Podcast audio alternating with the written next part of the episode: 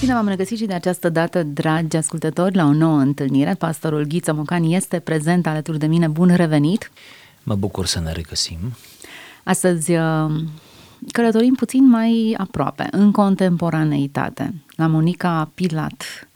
Ne oprim în câteva case, mai exact, într-o metaforă pe care o folosește, mai mult decât metaforă, e un adevărat concept psihologic, să-ți dai seama să treci prin uh, casele prin care ai locuit și să descoperi că um, ai anumite etape ale vieții și stadii de dezvoltare personală în fiecare popas pe care l-ai avut într-un anumit loc din viața ta. Și că nu te poți detașa în mod complet de fostele tale locuințe, că te amprentează apartamentul sau casa în care ai stat, strada pe care ai, înlocui, ai locuit, oamenii cu care te-ai învecinat, cartierul, orașul, E un adevărat test psihologic. Spunem lucrurile pe care ți le amintești din casa, camera ta, ele reflectă sistemul tău de valori, exact. lucrurile care ți-au rămas agățate, memoriile tale semnificative. Obiecte, obiecte care le-ai luat cu tine când te-ai mutat, de care te-ai debarasat, nevrând să le mai iei cu tine. Haideți să o introducem puțin pe Monica Pilat.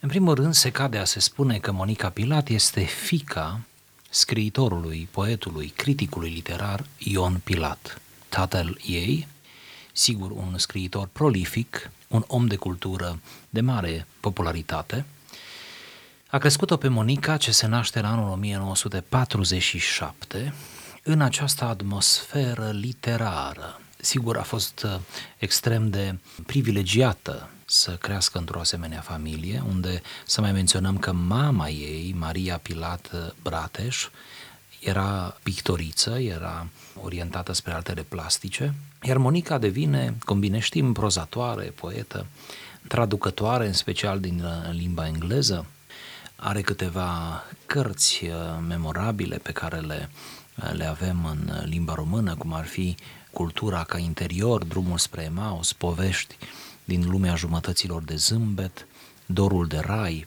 Corabia timpului și altele. Este o persoană extrem de agreabilă. Cei care o cunosc în mod personal povestesc mereu despre calitățile ei, despre bunătatea ei, inteligența, delicatețea, așa cum își de bine unei adevărate doamne, unei femei care a crescut bine și care încearcă să își traverseze acum, iată, viața în, spre zenitul ei cu, cu multă demnitate și cu frumusețe, cu savoare, am putea zice. Ea a fost rugată de Ioana Pârvulescu, care coordonează un volum apărut la editura Humanitas numit Casele vieților noastre, a fost rugată să scrie un eseu despre casele în care a locuit. Fragmentul pe care îl vom cita și care constituie pretextul discuției noastre de azi este desprins din introducerea acestui eseu privitor la locuință, la ideea de cămin, de cum îți amintești de locuințele tale. Haideți să ne oprim la acest pasaj. Viața ca un salon. S-a spus că descinderea noastră conștientă în viață se aseamănă cu pătrunderea într-un salon, în care conversația celor din lăuntru se poartă de ceva vreme și că dacă ne acomodăm cu ambianța și cu tema în desfășurare, ne putem face simțită prezența prin noutatea punctului de vedere propus. Pe măsura plecării celor întâlniți de noi aici și a sosirii altor oaspeți dornici de afirmare, ne tragem treptat în penumbră, iar volbele rostite de noi, intrate pe nesimțite în demodare, prin să se cufunde în surdina ce petrece ieșirea noastră din scenă. La fel se petrec lucrurile și cu interiorul, care își schimbă atmosfera, culoarea și aspectul în funcție de gustul vremelnic al gazdelor, instalate după retragerea celor dinainte. Uneori, încăperea, ofilită de ani, îl poate respinge pe noul venit, care dorește ca lumea să înceapă odată cu el, adică să fie și prim musafir și gazdă primitoare într-un salon nemaculat de timp. Bună descriere. În mod clar, nu se oprește asupra unei case pe care a locuit-o, ci e o metaforă, o metaforă unei intrări în lume. Folosește subiectul pentru a-l transforma într-o metaforă și de fapt e o metaforă prin care descrie viața. Viața e descrisă în multe feluri. Viața de obicei, după cum observanța mea, este descrisă ca un drum, ca un parcurs. Și probabil metafora cea mai uzuală pentru viață și care oferă cele mai multe valențe este metafora drumului. Parcurgi drumul vieții. Însă există și alte metafore. Acum, prin această metaforă a salonului, nu facem decât să deschidem un nou orizont hermeneutic asupra vieții înseși, asupra schimbului de generații, asupra succesiunii generațiilor, asupra trecerii noastre prin lume. Și metafora aceasta a salonului, vă mărturisesc când eu am citit-o, m-a uimit, m-a confiscat, mi-a plăcut, are în ea tot ce trebuie și descrierea Monicăi Pilat este fascinantă.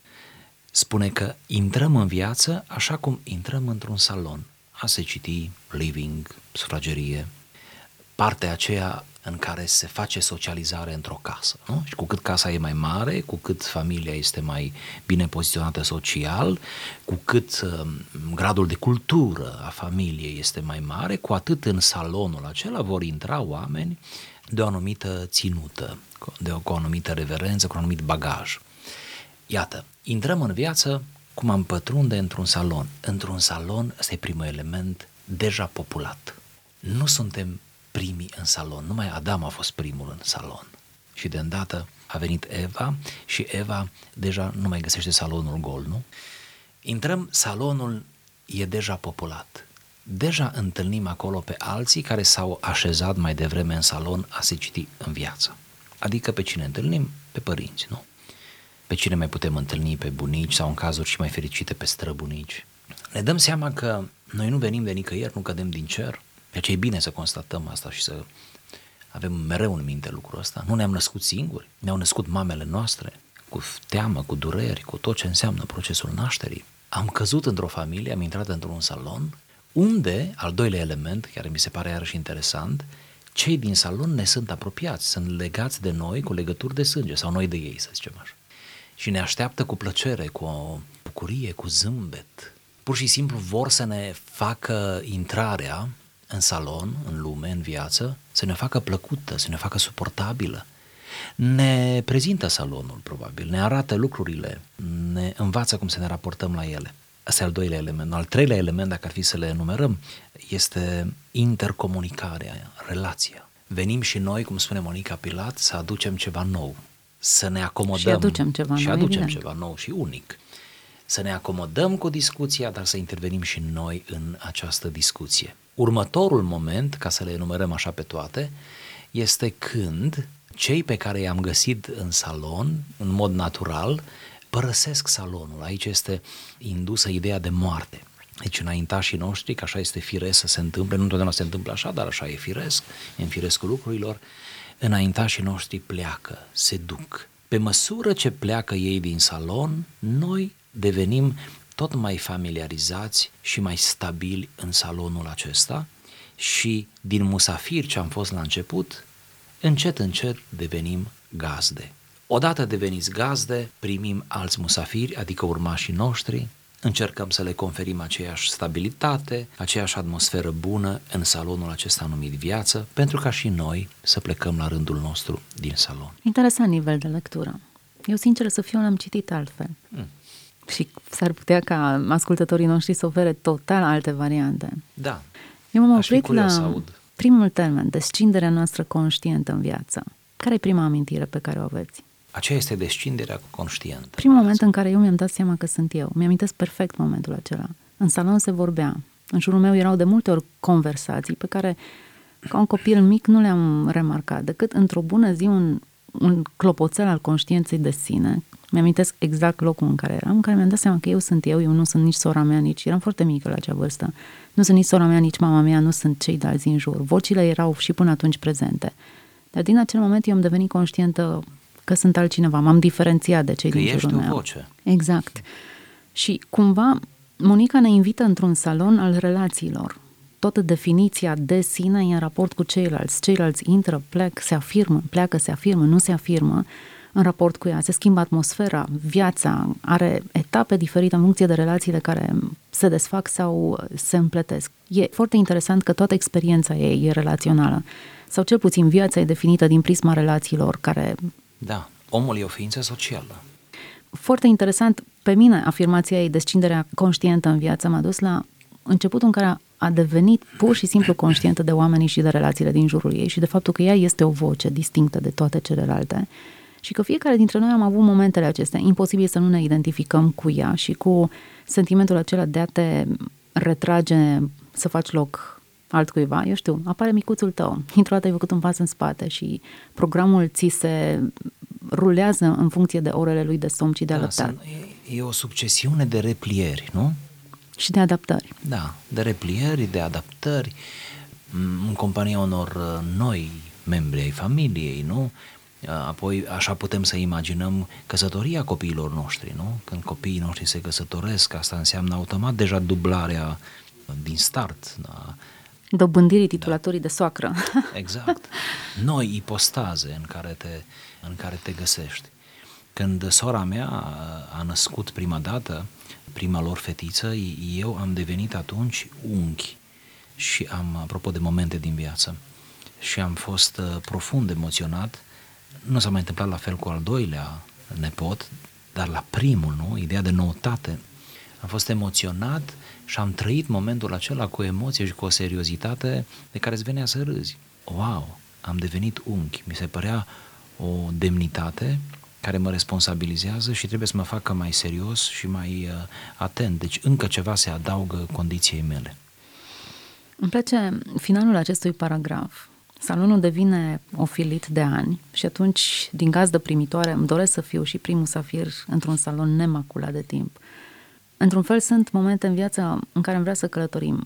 Mi amintesc de momente în care mi-aș și dori timpul să se oprească în loc, să le pot trăi cu aceeași intensitate și frumusețe. Cum zice poezia, să-i spui clipei rămâi, mm-hmm. ești prea frumos. Sentimentul acela de, de rămâi, e, e prea frumos ca să se termine reîntoarce în anumite locuri ale noastre, ale copilării. Uite, vorbesc mai mult decât invitatul meu. reîntoarce în anumite zone ale copilăriei sau ale tinereței, adolescenței sau chiar a maturității noastre. Sunt zone ale unui salon, dacă mergem pe aceeași metaforă, în care retrăim emoții și sentimente și regăsim persoane foarte dragi nouă. Ne amintim fraze, mirosuri, gusturi, ce detalii de atmosferă, pur și simplu. De aceea cred că și merge atât de mult pe detalii de atmosferă. Într-o zi m-am plimbat și parfumul unor garofițe din acelea mici, care au așa un miros piperat cumva, mi-am amintit de verile în care mă plimbam cu mama mea, de faptul că ei plăceau florile alea sau și le cumpăra din când în când din piață. N-am mai văzut de mult floricelele acelea mici, așa, rozalii, movulii, dar simplu parfum mi-a amintit o persoană și un anumit moment al inocenței din, din perioada mea în care nu-mi păsa de ce mâncare se face astăzi, uh, cum îmi împart banii pentru buget, cum am să mă administrez timpul. Ce putem învăța de aici? Putem învăța să trăim plenar, să nu ne debarasăm cu atâta ușurință și uneori cu, cu vulgaritate de contextul vieții noastre. Să nu dăm foc la amintiri, pentru că amintirile amintiri de gusturi, cum spune, de mirosuri. Cine nu n-a trăit așa ceva? Toți cred că au trăit. Mirosuri care acum ne aduc aminte de, de copilărie. Și eu recent am trăit chestia asta cu mirosul și mi-aș fi dorit să, să țin mirosul acela, să-l împachetez, să le iau cu mine, să-l pun într-o cutie magică, să-l țin în buzunar, să-l scot din când în când și să-l, să-l miros, nu? Gusturi, de ce ne plac anumite mâncăruri, pentru că le-am mâncat în copilărie, nu? Uh-huh. Întâlnirea cu oameni cu care ne-am cunoscut la în adolescență sau indiferent ce au devenit oamenii aceia. Da? Un prilej de felul ăsta am, am, am avut recent și a fost o, o reală încântare. Suntem plămădiți din amintiri și vise, aș spune. Și de fapt cam asta suntem. Prezentul e, e atât de trecător, atât de pui mâna pe el și nu-l mai ai, nu? Pe când ceea ce deja ai trăit ai, da? chiar dacă s-a dus, chiar dacă timpul a trecut. Această chemare care o facem noi prin această emisiune s-ar putea să nu pară prea duhovnicească, prea spirituală. O vom face duhovnicească până la urmă. Dar o, o vom converti, o vom boteza.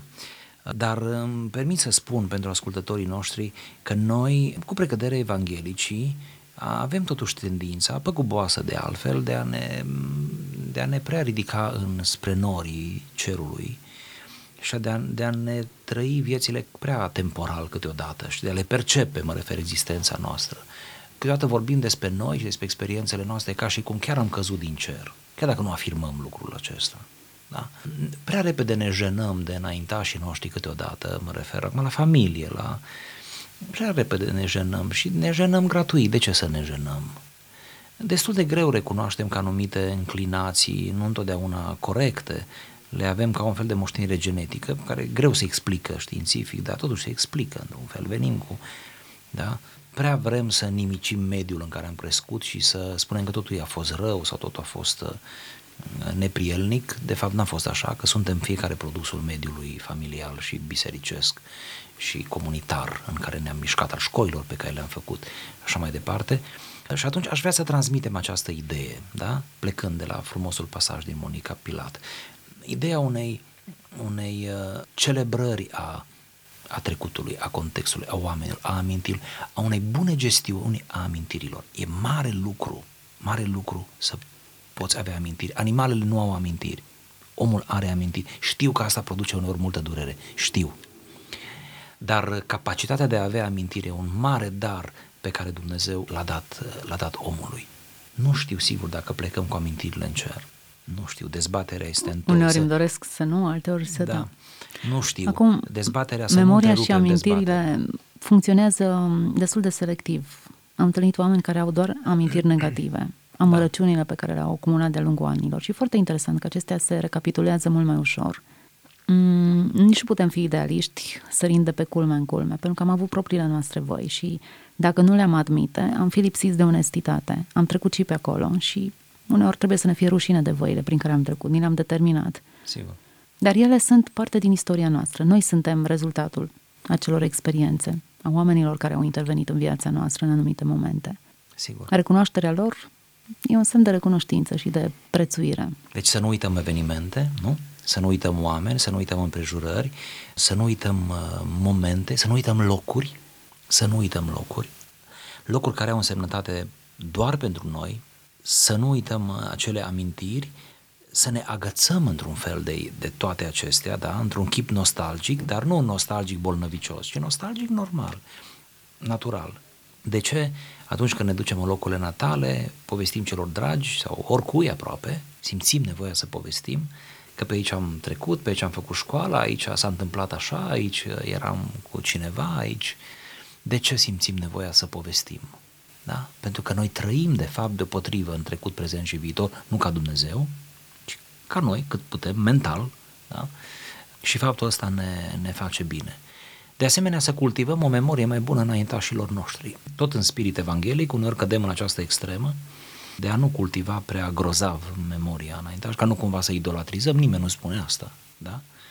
Dar să cultivăm într-un anumit fel uh, memoria înaintașilor noștri, așa cum au fost ei și ce au lăsat în urmă și să vorbim despre, despre faptul acesta. Într-un fel, asta ne dă siguranță, ne fește de deprimare, ne ține smeriți, ne arată că alții înaintea noastră au făcut și ei la vremea lor, poate mai multe decât facem noi la vremea noastră, că dacă ar fi avut posibilitățile noastre, poate că erau mult mai bravi decât suntem uh, noi acum și așa mai departe. Să lăsăm aceste lucruri să ne ajute, să ne umple de bucurie, de respect, de, de smerenie. Este și acea atitudine când întâlnești, mai ales la înmormântări în familie, la ocazii în familie sau căsătorii, ne întâlnim cu rudenii mai uh, îndepărtate, mai apropiate, mai în vârstă decât noi, cu mătuși, cu nu, unchi, cu rudenii și mă gândesc că toți încercăm sentimentul ăsta, ce bine ne simțim povestind, banalități, da? ce bine ne simțim uh, povestind cu ei, cu cei care sunt background-ul nostru, contextul nostru familial. Doar nu ești zeu, n-ai coborât din cer. Da? Ai venit pe o, pe o linie genealogică și Isus a înscris pe o linie genealogică, nu? Părerea mea că în măsura în care îți cunoști trecutul, poți să-ți înțelegi mai bine prezentul și poți înțelege de ce reacționezi într-un anumit fel. Până la urmă, mai sunt suma sfaturilor mamei mele, modelul pe care mi l-au prezentat părinții mei, sunt determinate de bunele și relele lor. Faptul că te naști înseamnă că te restrângi, nu? Numai cine nu se naște e peste tot. Cine Sine se naște, se restrânge, se circumscrie unui anumit spațiu, unei anumite familii, unei anumite educații, pe care sigur ni le depășim de-a lungul vieții, dar sunt un datum, nu? E materia primă pe care noi o tot prelucrăm de-a lungul vieții, sper să o prelucrăm bine. Deci, e bine să ne amintim, e important cum ne amintim și bunele și relele trebuie interpretate într-un anumit fel. A trăi în trecut cu amărăciuni sau cu regrete inutile e o pierdere de timp, părerea mea. A trăi în prezent care își înțelege trecutul și îl acceptă e cel mai sănătos exercițiu pe care l-am putea face. Da, și să trăim într-o continuă deschidere față de ceilalți din salon. Să acordăm circumstanțe atenuante. Asta e gestul, un gest de bunătate, să acord circumstanțe. Nu ne place când Dumnezeu ne acordă circumstanțe atenuante. Ne place. Spunem, ăsta e Dumnezeul nostru. De ce să nu acordăm și noi circumstanțe? Când alții ne acordă nouă circumstanțe atenuante, deși știm că suntem vinovați, ne place, ne, ne ajută să ne reabilităm. Noi să acordăm celorlalți circumstanțe atenuante părinților noștri bunoară, cei care încă mai avem părinți în viață, nu? Părinților. Ei ne-au acordat nouă atâtea circunstanțe atenuante, noi suntem atât de necruțători cu ei. Văd la mine lucrul ăsta uneori. Și aș vrea ca părinții mei să se înscrie în ce le spun eu, că eu cunosc mai bine viața decât cunosc, o cunosc ei. Ei par a fi destul de desprinși de realitate, eu sunt mai ancorat în realitate, trebuie să, să mă asculte, sunt uneori intransigent cu părinții mei. Ei însă au fost așa de îngăduitor cu mine, mi-au făcut atâtea concesii sau cum să spun, mi-au acordat circumstanțe, doar, doar iese ceva din mine. Și acum eu încerc la bătrânețe să scot din ei ce n-au fost toată viața. Total incorrect, dar nu-ți dai seama atunci când faci ședință cu părinții tăi. Da, pentru cei care mai au părinți. Da, pentru cei care mai au părinți. Când ei pleacă, se schimbă interpretarea multor lucruri. Cred, cred. Zic eu, care, ai cărei părinți mi-au plecat. Le înțelegi mai bine slăbiciunile, le apreciezi mult mai mult calitățile, dar într-un fel um, te ajută foarte mult să înțelegi de ce ești așa cum ești. Chiar din minusurile pe care le-au avut. Au fost mari avantaje pentru fiecare dintre noi. Hai să pășim pe un teren destul de minat al speculației. Puțin mai devreme ziceați, aveam amintiri în cer.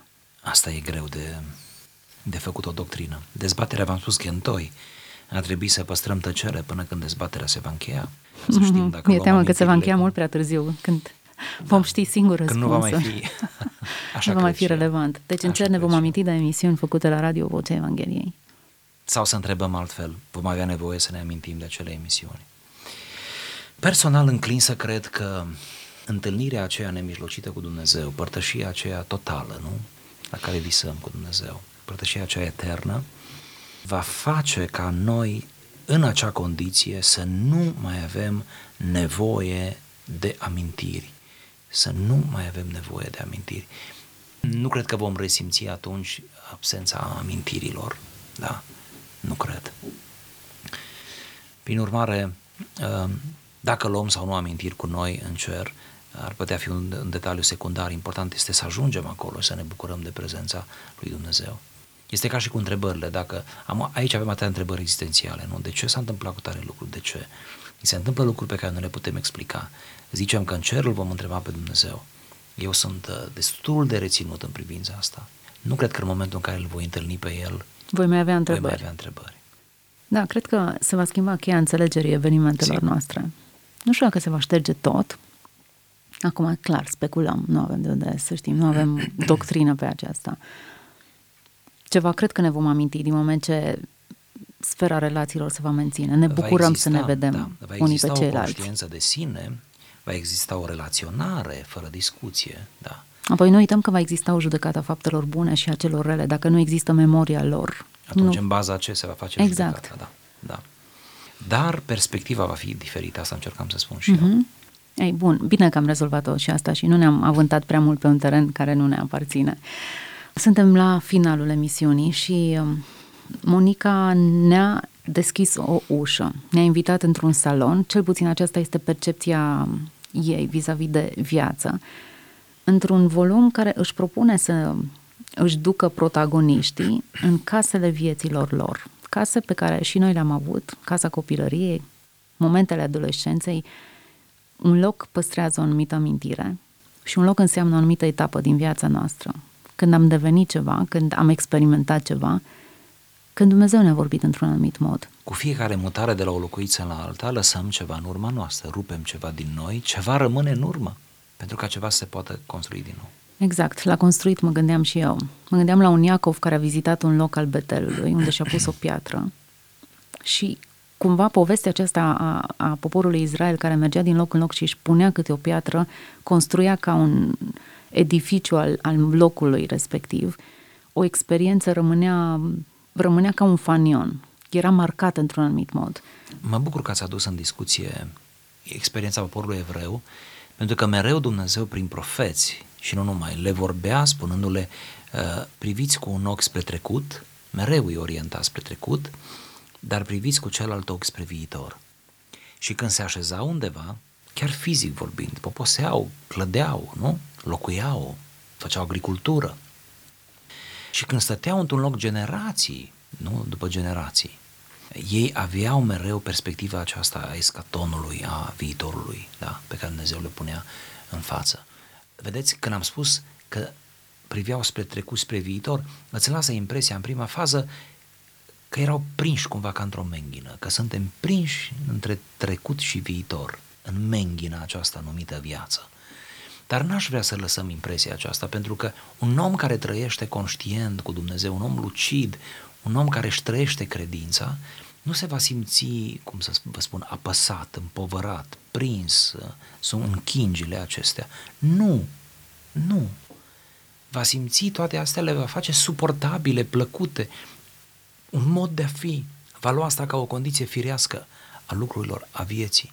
Din nou, întâlnesc semeni de mei de care mi-e milă într-un fel, care nu-ți dau voie să pomenești moarte, așa, în dialoguri amicale vreau să spun, nu-ți dau voie să pomenești bătrânețea, nici măcar în glumă, în ironie, nu-ți dau voie. Și spun, nu, nu vreau să vorbim despre asta. Mi-e milă de ei, adică, bun, de ce să nu vorbim despre asta? Sigur, nu vorbim până la deprimare, nu ăsta e subiectul vieții. Dar din când în când, de ce să avem teama asta, da? Avem amici, nu? Mă gândesc că toți avem, care nu pășesc în cimitir și care, pentru care înmormântarea cuiva la care trebuie să, să se ducă, nu? Este o, un moment terifiant. Eu am așa ceva și unii cu oameni cu școală, oameni cu, cu lecturi. E un moment terifiant și nu se văd scăpați și afectează psihic întâlnirea cu ce s-ar întâmpla să ajungă într-o morgă, mă gândesc, nu? Viața te poate duce și acolo, nu? Să recunoști pe cineva. Să... Viața te va duce într-o bună zi acolo. Sigur. Sau moartea, mai bine zis. Sigur. De obicei, sicriul este mereu în casă la altul. Ei, uneori este în casa ta. Dar tu nu-ți poți imagina asta până când se întâmplă. Pentru că de obicei mergem la privec, nu așa spunem. Mergem la înmormântare. Deci mergem, e totdeauna la altul e. Dar mergem și lăsăm după aceea în urmă jalea aceea, venim înapoi la noi și ne reluăm activitatea. Uneori jale e la tine, știi, nu te duci tu la ea, ci vine ea la tine. Bun, să nu devenim macabri, să nu devenim, nu asta e scopul, patetici, nu vreau să fim patetici. Vreau doar să spun că așa trebuie luate toate la pachet. Și bucuria cu necazul, și viața cu moartea, și uh, bătrânii cu tinerii, nu? Și uh, învățații cu neînvățații, și inginerii cu filozofii și așa mai departe. Și nu aici e frumusețea? Aici e frumusețea, așa este. Generațiile profesiile, diversitatea să se întâlnească într-un spațiu comun al dialogului și să crească, să trăiască împreună. De fapt, biserica este așa. A, Sigur. Nu există o biserică elitistă a intelectualilor sau a țăranilor sau a... Pentru că dacă ar exista, n-ar mai fi biserică, ar fi club, ar fi exact. școală, ar fi altceva. O elită de altceva. Da. Dar biserica cuprinde o, o, o diversitate, o paletă variată. Nu întâmplător se spune că biserica e construită după același profil antropologic al familiei. Este o familie spirituală, biserica. Și după același profil, diversitatea de vârste, de, de preocupări. statut social, da, preocupări, profesii, cultură, etc. O lăsăm astăzi pe Monica Pilat. Am întâlnit-o într-un uh, paragraf dintr-un uh, mini-eseu Viața ca un salon, un volum uh, intitulat Casele vieților noastre, apărut la Humanitas. Am vorbit despre viața ca un salon, etape diferite, amintiri, felul în care ne raportăm la ei, la ele, persoanele semnificative din viața noastră pe care ar trebui poate să le tratăm cu mai multă îngăduință și să le auzim, pur și simplu să le auzim. Deci să nu ne facem că nu-i vedem, și că nu să există. nu ne facem că nu s-a întâmplat, să nu ne facem că n-am fost pe acolo, să nu ne facem. Așa să fie. Mulțumim pastorului Ghiță Mocan pentru prezența în emisiune și tuturor celor care ne-au urmărit și astăzi. Dumnezeu să vă binecuvânteze!